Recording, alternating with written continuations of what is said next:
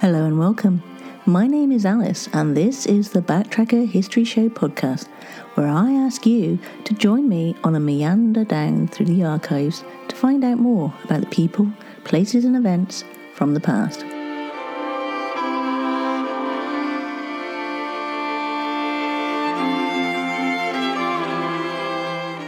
Most of these podcasts have been specially edited from a Bradley Stoke radio show in Bristol, England. And one of the great things about this podcast is that I can go into more detail about each story because there are no time constraints. And it's really easy to show your support just by spreading the word, leaving reviews, and sharing with all your family and friends. It really does help. If you want to get in touch with me, with show ideas, comments, or information, you can via Twitter or Facebook by using at Backtracker UK with a capital B, capital T, and a capital UK, or emailing me at info at backtracker.co.uk. Now, on with the show.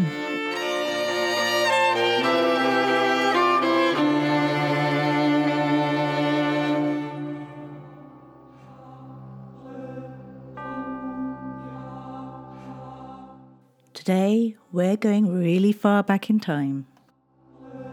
Land of hope and glory, mother of the free. Further back than that,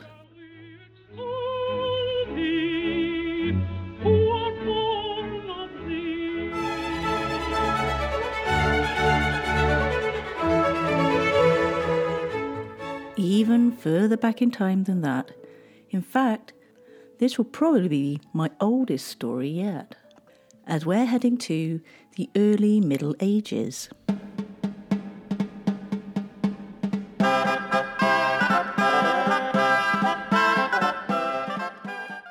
Bordering on its western boundary of the Bristol semi ring road, the village of Puckle forms a large eastern cluster of development on a raised area of land in the parish, the northern half of which has 14 listed buildings, including the church. Overall, it's a well preserved, lovely little village with a range of housing in different styles of architecture and date. It is situated in the Berkeley division of the county on the old Roman road to Bath. Pucklechurch is celebrated in the pages of history for a large and handsome palace, which once existed within its boundaries was occupied by the Saxon king Edmund I. The remains of his royal residence were visited by Sir B. Atkins, the county historian. Since his day, however, the main walls have been largely used for building purposes, and the foundations are quite faint. From its connection with the history of this building, Pucklechurch possesses a melancholy and romantic interest in the eyes of historians. Eleven centuries ago, this was the site of an event which is marked in the pages of history as affecting the lineal descent of the reigning monarch of these realms. But though its memory remains, ever the traces of the palace have disappeared. A farmhouse has been erected on a large portion of its site, and the former size of the building is only gleaned from the extent of the traceable mounds and the appearances of heaps of stones and rubbish just covered under the surface of the ground. Ah, where is now its boasted beauty fled?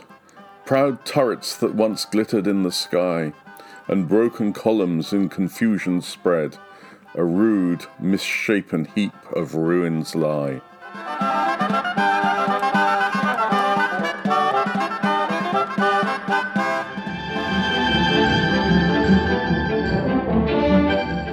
This just in. With the easing of COVID restrictions, a new restaurant has opened in the centre of Bristol. It's called Karma. There's no menu, you get what you deserve.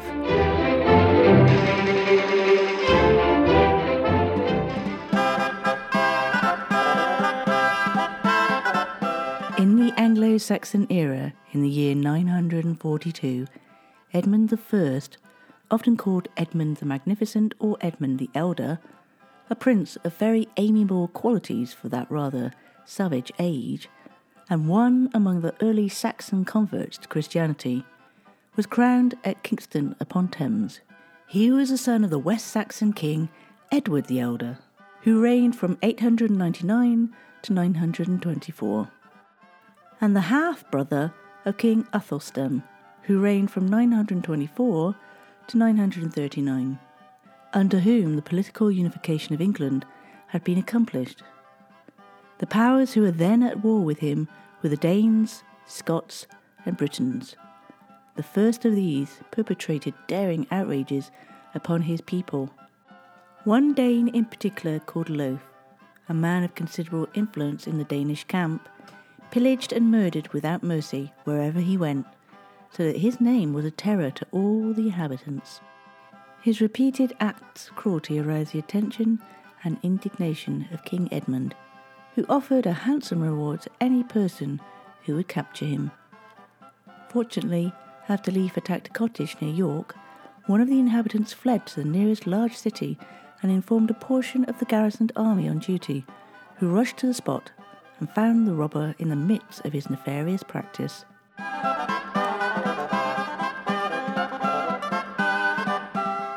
He was brought before the king, who, after chastising him for his lawless career, sentenced him to perpetual banishment, with the addition that if he was ever found within the precincts of his dominion, it would be lawful for any one of his subjects to put him to death.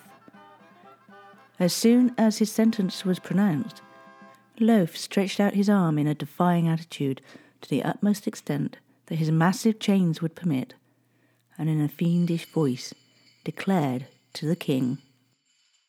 Proud monarch, that sentence has sealed thy fate. Though now in exile, yet mark we shall one day meet again, and then, while I haunt thy ears with the cry of revenge, thy life shall. At that moment he was dragged away and was guarded constantly till he was shipped off to a distant land. Leif never ceased, even when in exile in a foreign land, to declare his deadly hatred towards the king who had so justly punished him. Every day he would shout out, I cannot arm one soldier in my cause, but I can send the human passions forth ambition, hate, revenge to work my will and strike in place of justice.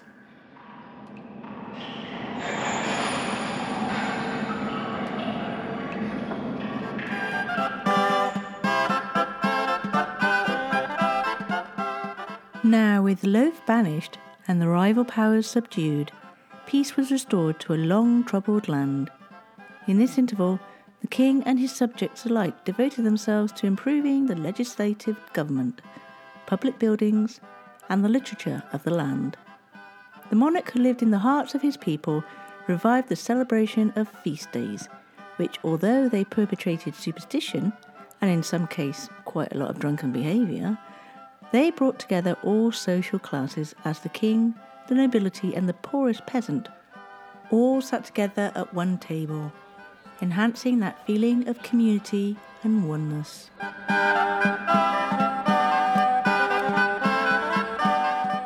One of the most celebrated and extensive of these feasts was that held to commemorate St. Augustine, and in 948 the king decided that it should be celebrated at the spacious and noble Anglo Saxon palace at Pucklechurch.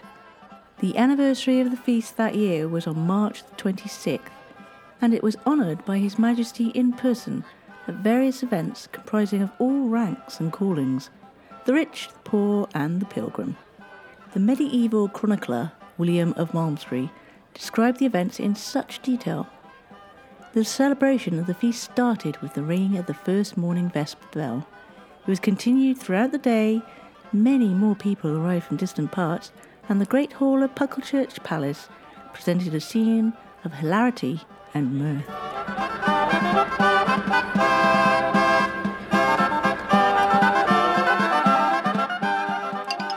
Book of the Week. This week, I give you the book called A Potted History of the Anglo Saxon Kings, England's Early Rulers by Jerry McIver.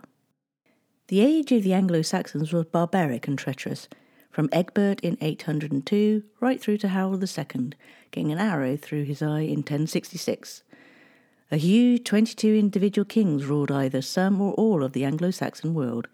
Compare this with the modern period, when there has been nine British monarchs since George II ascended to the throne in 1760.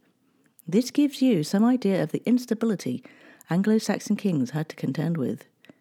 As you read through this short history book of the Anglo Saxon kings, you will see that despite them belonging to another time and place, in terms of their personalities and traits, they are no different to modern leaders. Some are vain and self serving, while others are strong and inspirational. One thing all the Anglo Saxon kings do have in common, though, is character.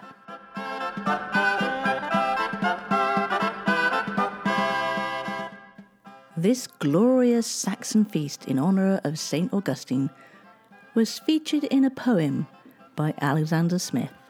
The lordliest game of forest and of hill made that broad paradise within whose smell the phoenix appetite divinely died into a rarer life, sheep, steer, and boar, and stags that on the mountain took the dawn. High o'er rising splendour of the mist were plenteous there and seated high, mid torches' glare and glimmer, minstrels sang, mailed gods of war, grim giants, kings who walked in the grey dawn and morning light of time, statured like towers, kings whose huge bulks of bone, unmolested, yet are seen in twilight caves.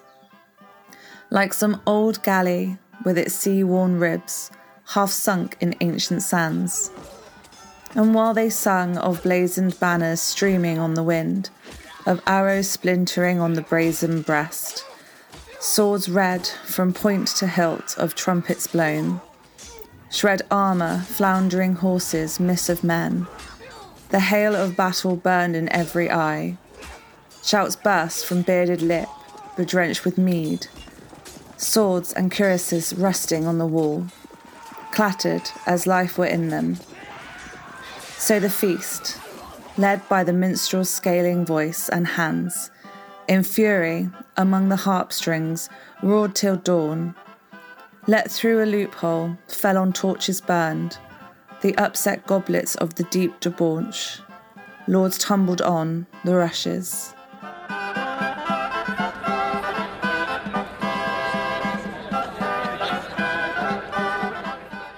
As the end of the celebration drew near, it was time for the king, as president, to give the crowning toast of the feast to the immortal Saint Augustine. The torches were freshly trimmed, so that there would be more than enough light to see him whilst he makes his speech. The king filled the goblet to overflowing. He raised it in the air, and everyone present did the same. They were all anxiously awaiting the signal for the name of the saint from the lips of their beloved monarch. The king had raised the goblet, but it never reached his lips. He stood, motionless as a statue. A death like sensation ran through the whole assembly. The immediate attendants of the monarch were paralyzed at this sudden change, and none had the courage or presence of mind to inquire what was the cause. The silence was broken by the king, in a trembling voice, exclaiming, Seize him! Seize him! And at the same time pointing to one of the guests, who was seated alone at the extreme top of the table. An officer immediately obeyed the summons and proceeded towards the man pointed out, but when he tried to capture him, he was struck and fell to the floor. The king immediately rushed from his chair to the head of the table, seized the stranger, and dragged him by the hair of his head. He had, however, no sooner captured his prey when the prisoner, with a demoniacal air, exclaimed, Ah, have we met again? Revenge. And as he was talking, he thrust a dagger into the king's heart. And before rescue could come, the king was dead.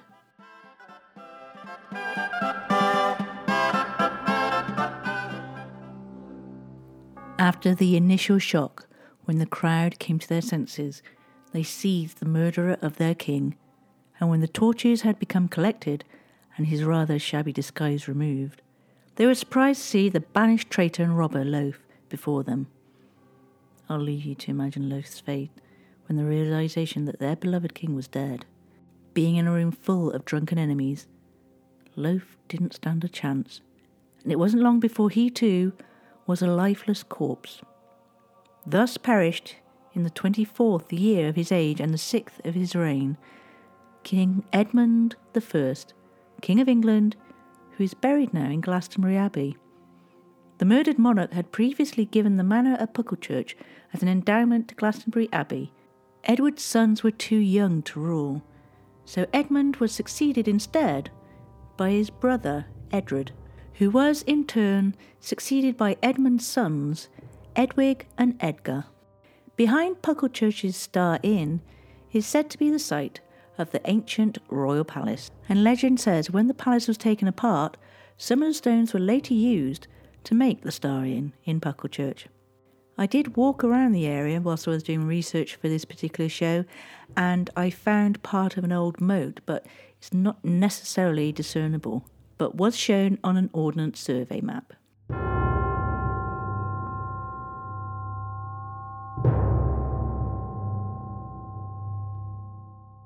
Hello, everybody. How you doing today? My name is Michael Rocco. My name is Raf Stitt. And who are we, Raf? we are the host of Straight to DVD. We are a film review Joker meming podcast. That's who we are. Hell yeah, that's what we do. This is who we are. This is what we do. Come listen to us. You can find us on Instagram at Straight to DVD Pod. That's the number two. You can also find us on Apple Music and Spotify. Where else can they find us, Raf? They can find us wherever they find podcasts, wherever you listen, whether it's, like you said, Apple, Spotify, maybe Google Play. Twitter. Uh, they can find us on Twitter. Uh, same handle at Straight to DVD Pod. Fantastic. You can follow the two of us on Instagram. Michael, what's your handle? at Michael underscore Rocco underscore. At Raf Stitt, all one word. We uh, we hope you come come join us for some movie chatter, some banter, hopefully some laughs. Hopefully. Hopefully. Yeah, that's about it. That's, it. I, there's nothing else for us to tell you. That's all we've got. So uh, we hope to uh, see y'all soon. Check us out. Goodbye.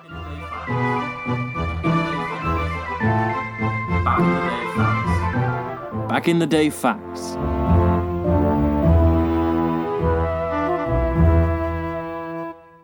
So let's start off with May the 1st, 1957, when the Duchess of Kent opened the new Bristol airport that replaced the original civil airport at Whitchurch.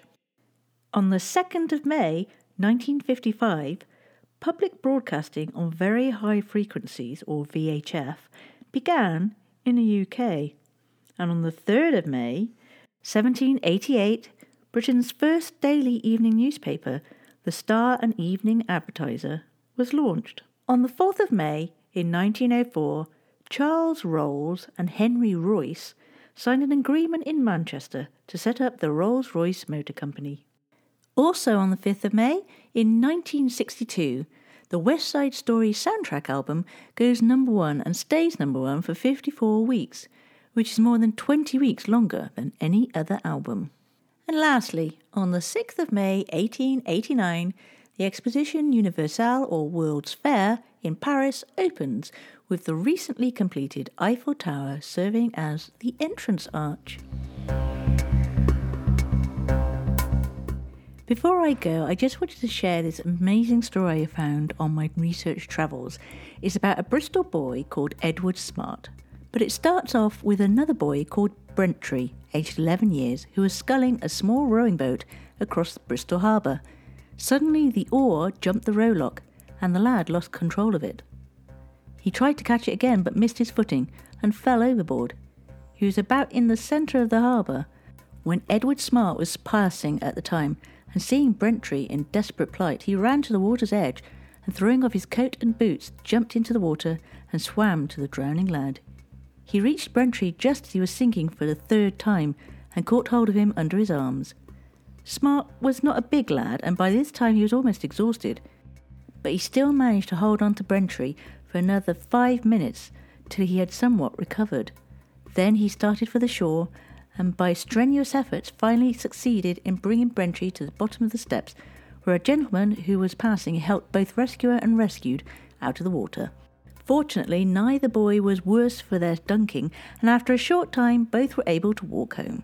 Edward Smart, who was under 16 years of age at the time, lived at 12 Elton Terrace, Bishopston, and was working for a Mr. Wright, architect of Baldwin Street.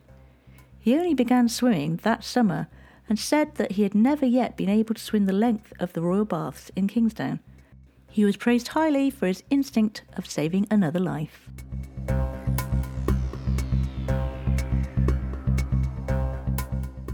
Thank you so much for listening to this show. I hope you enjoyed it as much as I enjoyed making it. And a huge thank you has to go out to the real stars, who are Marcus KP and Henry Arnold from Bradley Stoke Radio, as well as Joe Wilson and Sam Vernon from St. Stephen's Drama Group, right here in Bristol.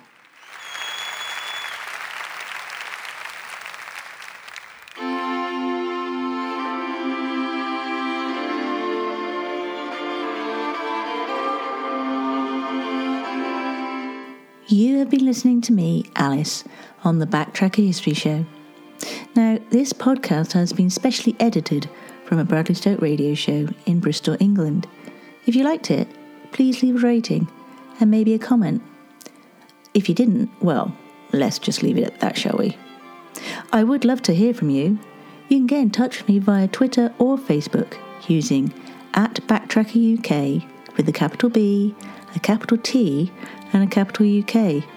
Or alternatively, you can email me at info at backtracker.co.uk. By the way, the tune in the background, that's by the Model Folk. You can find out more about them at themodelfolk.com. So thank you so much for listening, and until next time, guys, take care and look after each other.